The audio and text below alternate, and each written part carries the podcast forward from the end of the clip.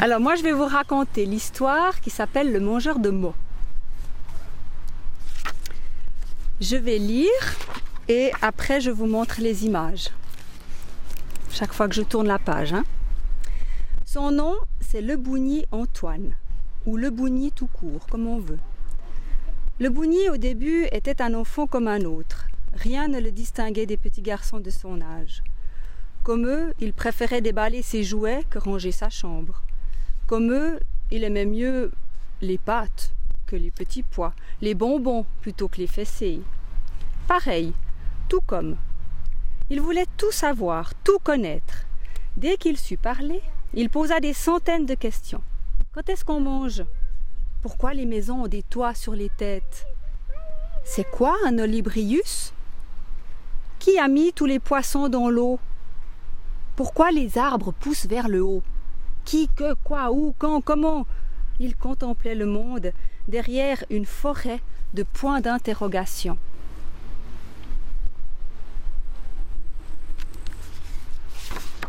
Quand il ne posait pas de questions, le Bougny avançait des suppositions, se donnait des explications, inventait des solutions.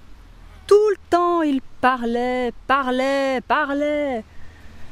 Pour sa mère, c'était dur. Pour son père, c'était dur.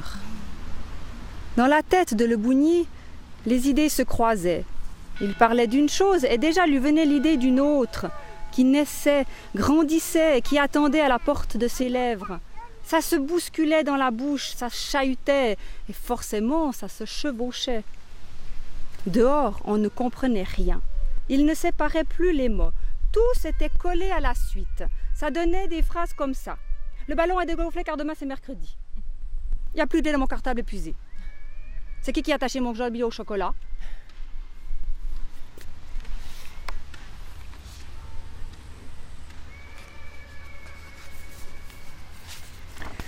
Le Bougny s'était fabriqué son propre langage. Il parlait le le Bougny. Ses parents étaient inquiets. Le dialogue était impossible. Sa mère lui demandait de bien articuler tous les mots, de séparer toutes les syllabes, mais rien n'y faisait. C'était du chinois, en pire. Un jour, excédé, ses parents lui dirent qu'ils ne lui parleraient plus tant qu'il mangerait tous ces mots.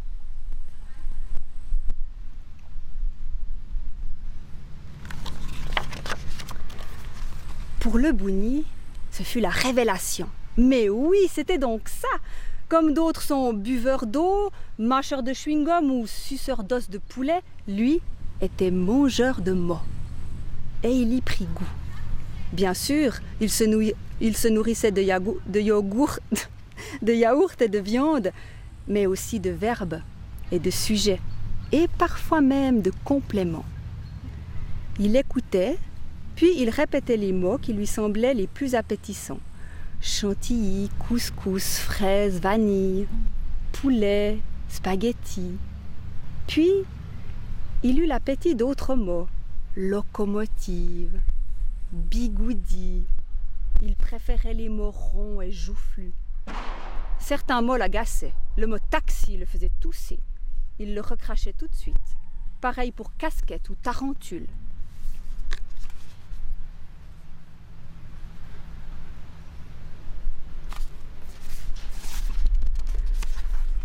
Le Bougny apprit à lire, ou du moins à reconnaître la forme des mots. Il ouvrait un livre à n'importe quelle page et composait son menu. En entrée, les petits mots, les déjà, là, oui, bof.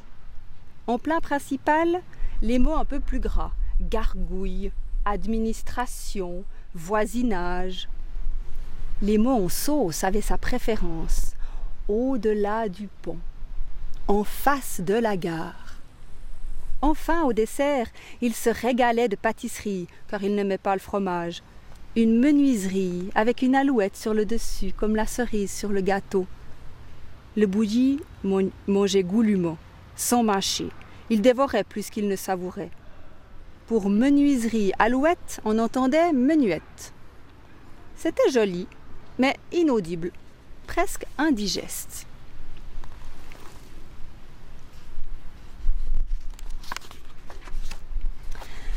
Surtout qu'au lieu de goûter raisonnablement et de s'abstenir de manger entre les lectures à haute voix, il grignotait sans cesse.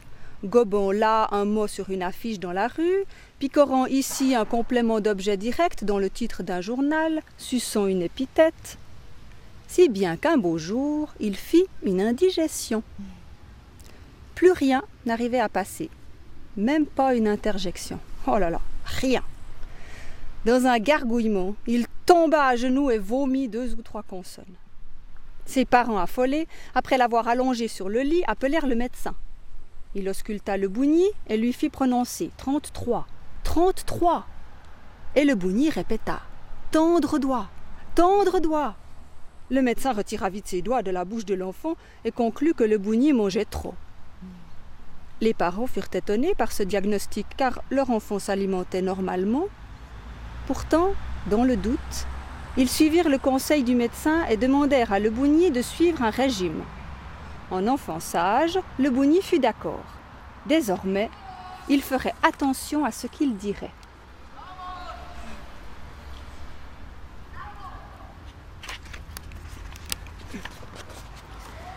Ses parents surveillaient son alimentation et le surveillait ses récitations. Il se contentait le matin de dire le jour et la date marquée sur le calendrier, accompagné de deux ou trois réflexions sur le temps qu'il faisait, et puis il filait à l'école avec dans le ventre un petit creux.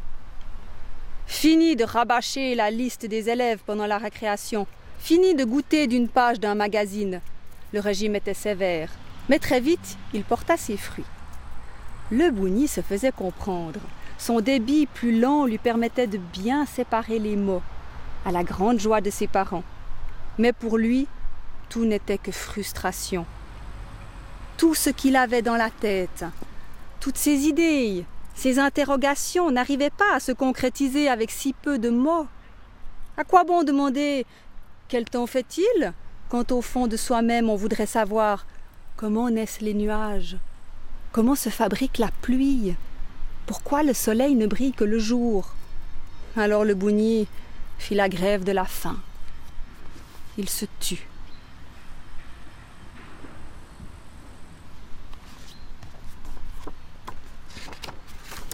On appela le médecin. Le bougni ouvrit grand sa bouche. On ne constata aucune anomalie. Les organes de la parole étaient intacts. On crut alors qu'il était sourd. Le bougni ouvrit grand ses oreilles. Les organes de l'audition étaient intacts. On dut se rendre à l'évidence. Le, était muet, volontairement muet. Voici un exemple de sa réponse quand sa mère lui demande ce qu'il a fait à l'école dans la journée.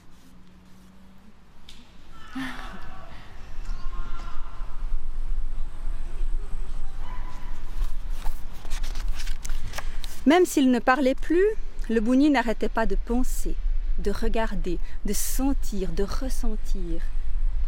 Alors, pour se faire comprendre sans parole, il utilisa son nez, ses mains, sa peau, son regard. Tout participait à lui faire découvrir le monde et à s'en faire comprendre. Un jour qu'il était dans sa chambre, finissant de s'habiller pour sortir, son chat lui dit N'oublie pas tes bottes et ton ciré il va pleuvoir. Le bougni le remercia de son conseil et s'habilla en conséquence. Le chat, bien évidemment, n'avait émis aucun mot, mais le dialogue avait bien eu lieu. Le matou avait passé sa patte derrière son oreille pour prévenir de l'orage, et le bougni l'avait remercié d'un clignement de l'œil.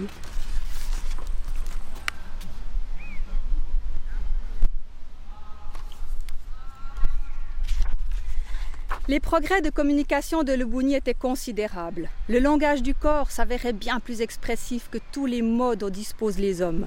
Le regard, à lui seul, pouvait exprimer des centaines d'émotions doute, joie, peine, lassitude, peur, passion. Et les mains qui se crispent, se figent, serrent, caressent, tremblent, suent, battent, saluent. Tout ce nouveau vocabulaire permettait à Lebouni d'exprimer plusieurs sentiments en même temps la peau parcourue d'un frisson, un sourcil qui se soulève, un front qui se plisse, un index qui désigne, une main qui frôle, des lèvres qui se cabrent puis esquissent un sourire. Tout en lui était expressif.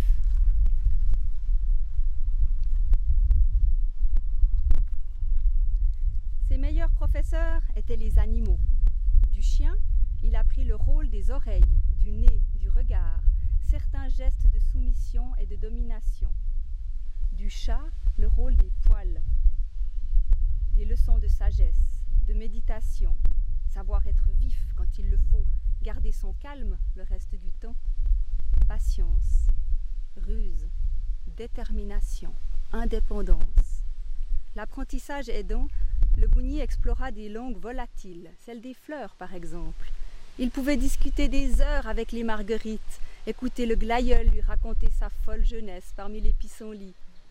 C'était merveilleux, il aimait ça, ça se sentait. Le Bougny parlait aussi des langues marginales, discrètes à l'excès, comme le statut dans les jardins publics, le dictionnaire des bibliothèques, ou encore le mobilier réservé aux chaises, tables et buffets de salon. Les crises de rire avec la scie égoïne, les disputes avec le tabouret de cuisine et les leçons de choses avec la porte cochère.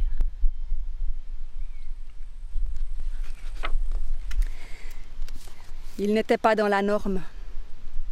On plaça le Bougny en maison, un établissement spécialisé où il retrouva des enfants comme lui. Quand le Bougny entra dans la vaste pièce où ils étaient rassemblés, il fut accueilli par un silence assourdissant. Aucun mot n'avait été prononcé, mais chacun dans son langage avait salué le Bougny, qui à son tour se présenta en langue fourmi, par petits gestes saccadés, par d'innombrables battements de cils, deux ruades et une reculade, il dit son nom, qu'il était content de faire leur connaissance, qu'il était sûr de bien s'entendre avec eux.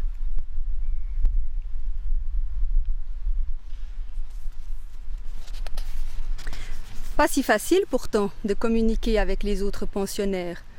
Ils connaissaient trop de façons de s'exprimer.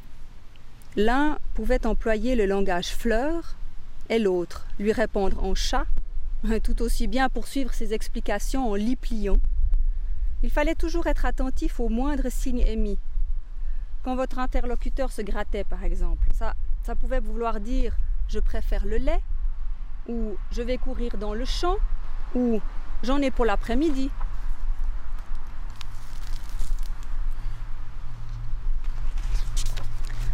Les jours passaient et le Bougny s'était fait à sa nouvelle vie.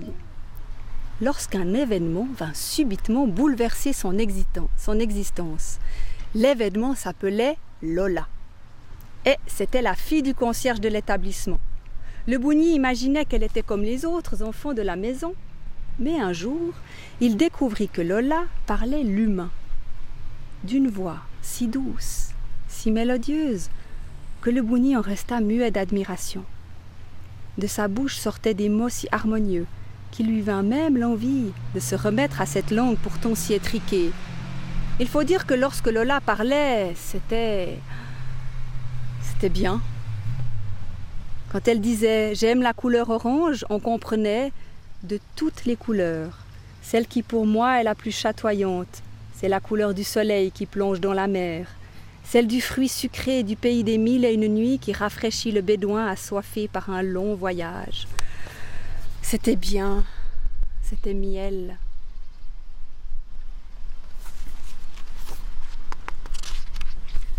Dans un premier temps, le Bougny essaya de communiquer avec Lola, de lui faire comprendre qu'il voulait être son ami. Une fois, il lui laissa, à la manière des papillons de nuit, des messages odorants sur le rebord des fenêtres et sur les poignées de porte. L'effet fut désastreux. Dès que Lola le croisait, elle se pinçait le nez. Le Bougny eut alors recours à la mode du fer à repasser amoureux. À l'aide de mouchoirs, il confectionnait de savants pliages qui représentaient des formes animales. Ainsi, Lola trouvait souvent sur sa chaise ou son bureau un morceau de tissu plié en forme de grenouille ou de lapin. Mais le message restait confus. Le bougny, le bougny dut se rendre à l'évidence. Lola ne comprenait rien à part le langage humain.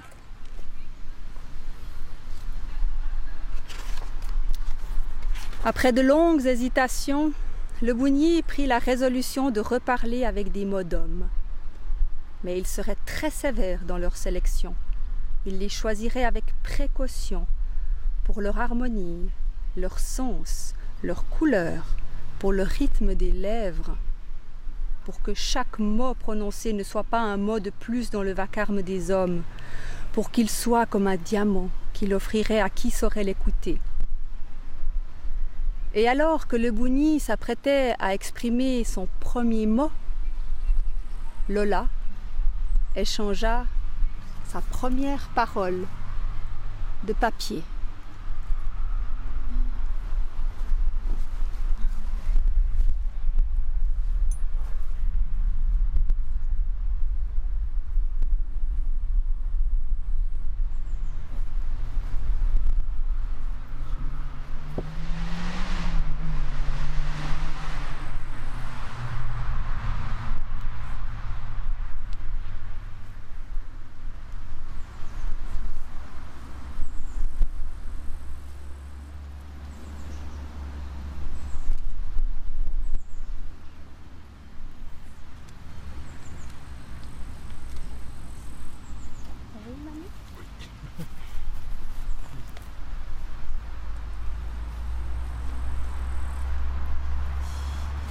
J'allais dire. Et moi, merci. Tu veux, Philémon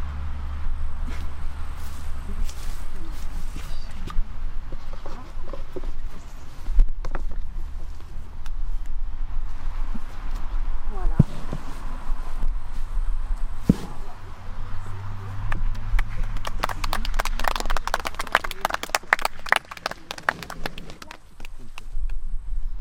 Je bois juste une goutte. Oh oui, Je dirais ça, non c'est beau. En plus de tous les mots que tu nous as euh, fait entendre, il y avait du suisse allemand en plus. Vraiment un mélange. Bon, ben, en attendant, je mets bout à bout baobab et marabout. J'ajoute partout des tam-tams et des tatous et tâte tout autour tout ce qu'il y a de tonton.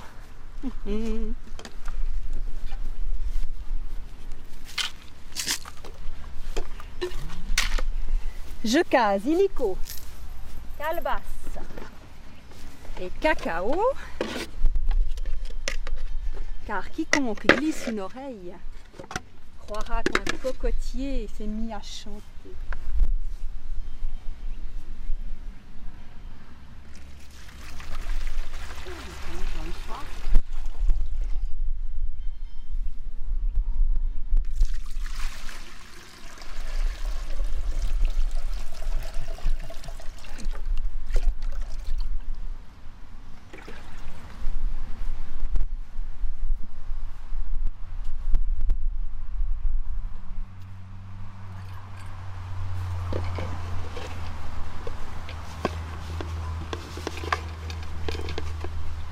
Je mets bout à bout baobab et marabout, j'ajoute partout des tam-tams et des tatous, je case illico, calebasse et cacao et j'obtiens, c'est beau, un afro méli-mélo.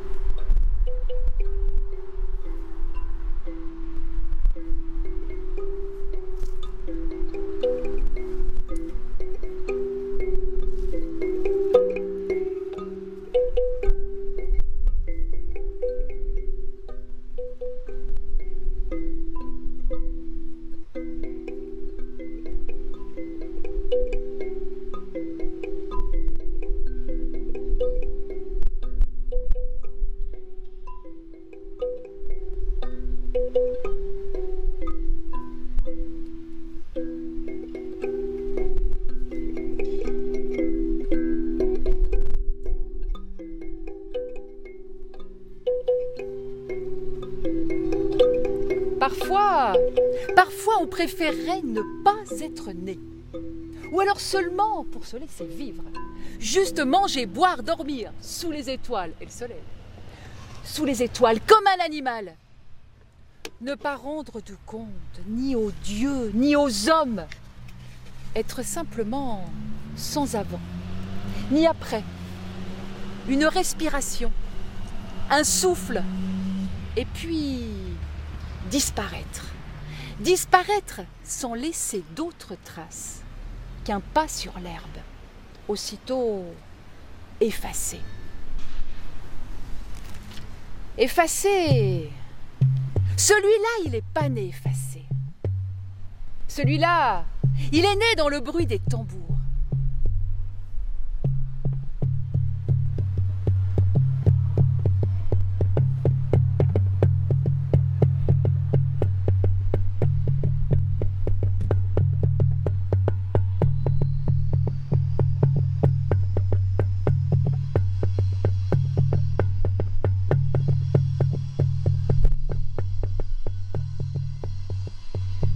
Les tambours qui roulent à la ronde pour annoncer de colline en colline le bonheur d'une naissance royale. Un prince est né. Le prince est né. Le prince est né, enfin. Il grandit dans la maison des hommes, comblé par les dieux. La beauté, la force, la vaillance, la gaieté et toute l'insouciance d'un jeune lion qui secoue sa crinière. Il apprend les arts de la lutte, du chant, et de la danse. Il apprend à tendre son arc, à lancer la sagaie, et à chaque fois, à chaque fois, son œil rit. Oui, mais les mots, les mots accourent bien trop vite dans sa bouche quand il veut parler, les mots accourent bien trop vite dans sa bouche quand il veut parler, le jeune prince, le jeune prince bégait. Tout ce que dit son corps, l'élégance et la fierté, la course régulière, l'élan qui jaillit, tout dès qu'il ouvre la bouche, se retrouve trahi. Un chasseur sans armes vaut mieux qu'un fils de roi sans mots. Il sent dans son dos les sourires moqueurs, les regards inquiets, et dans son cœur gonfle une sourde colère, une colère muette, une colère aveugle, sourde, muette, aveugle, sourde, muette, aveugle. Son cœur son cœur gonflé des sanglots d'un orgueil blessé. Il devient assez grand, il devient assez fort pour dire aux anciens qui se, qui se, moquent de leur sagesse. Et il fait battre tambour.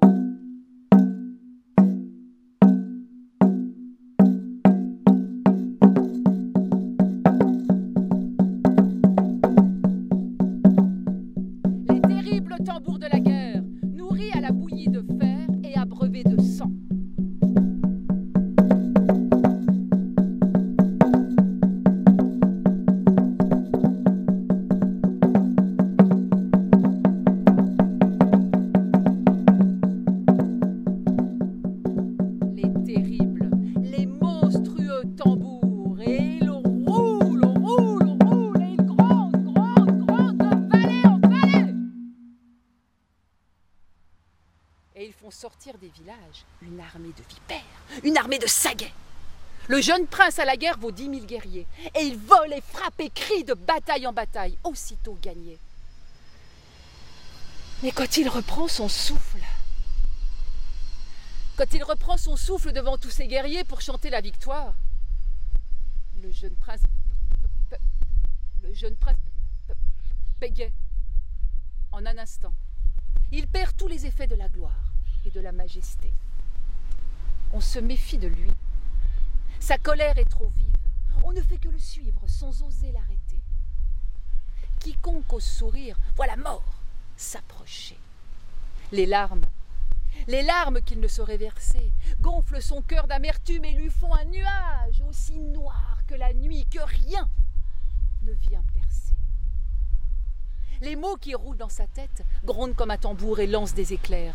Il n'y a pas de frontière assez grande, ni de peuple assez lointain pour contenir, pour contenir la colère du prince qui du prince qui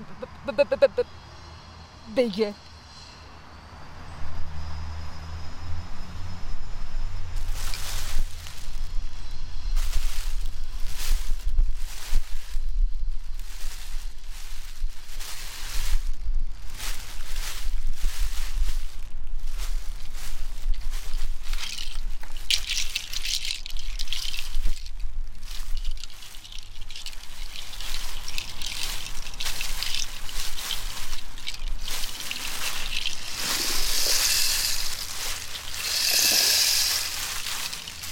Un jour, sur la berge d'un fleuve, le prince est là, avec toute son armée au repos.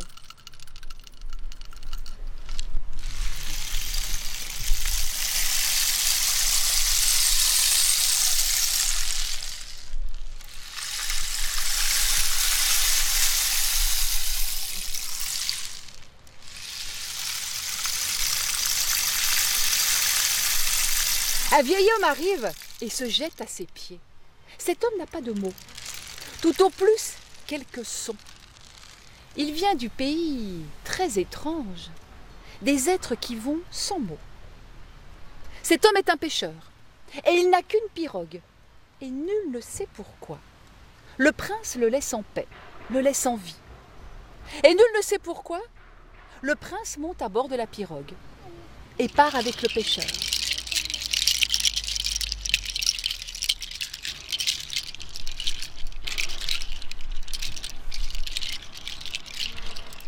Là, il se laisse flotter, laisse dériver au loin le fil de ses pensées.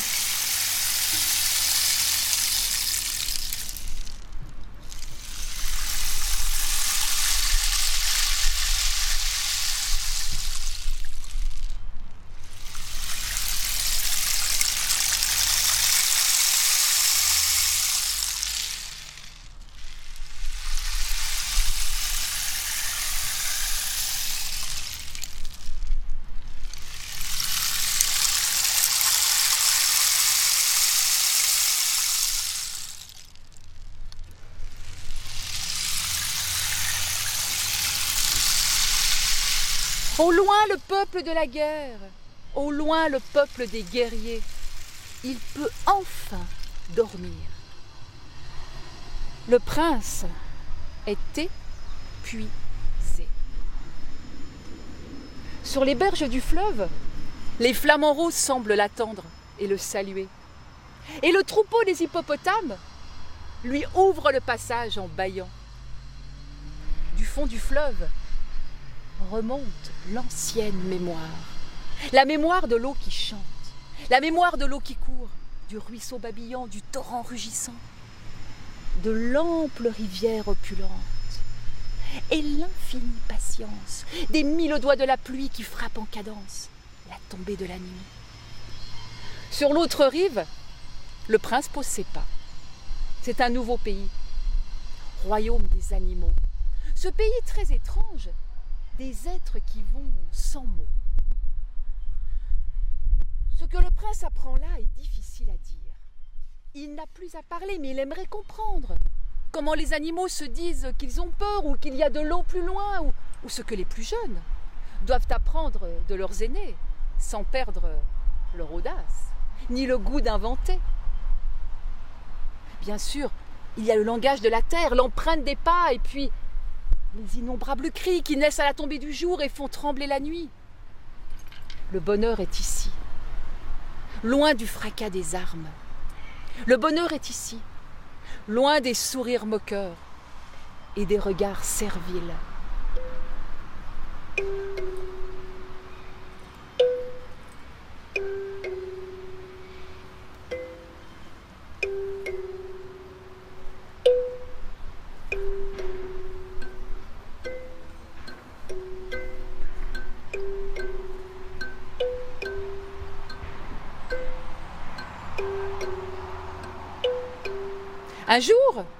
Le prince va chasser.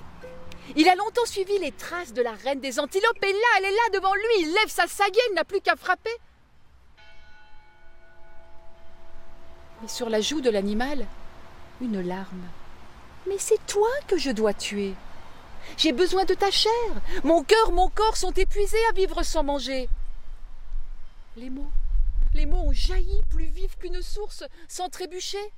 Alors il lâche la sagaie. Il se met à pleurer, il se met à parler, à pleurer, à parler. La soif d'exister, la crainte des regards, la guerre à corps perdu, les sourires moqueurs, la soif d'exister. Mais soudain les mots ne sortent plus. À nouveau enfermé. Mais il attend à dire. Il attend à dire que c'est son corps qui ose. Le prince fait un pas et se met à danser.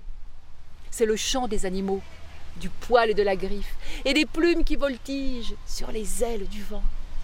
C'est le chant de la pluie, de la terre et des nuages, et de la peau mouillée qui rit sous les orages.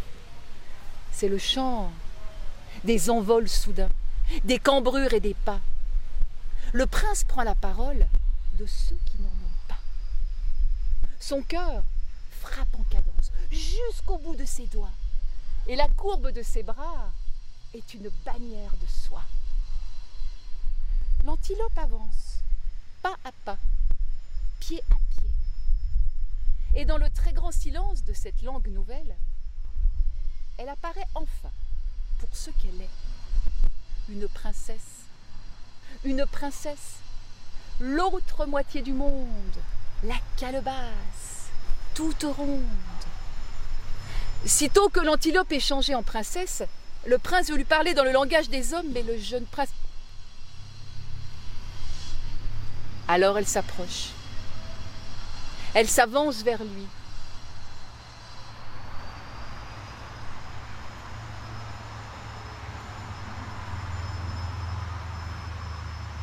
Et dans ce très grand silence, ils ont tout le temps désormais, tout le temps devant eux pour apprendre d'autres langues. La grâce d'un visage, la perle du regard, la soie de la peau. Et leurs cœurs battent ensemble en se passant des mots.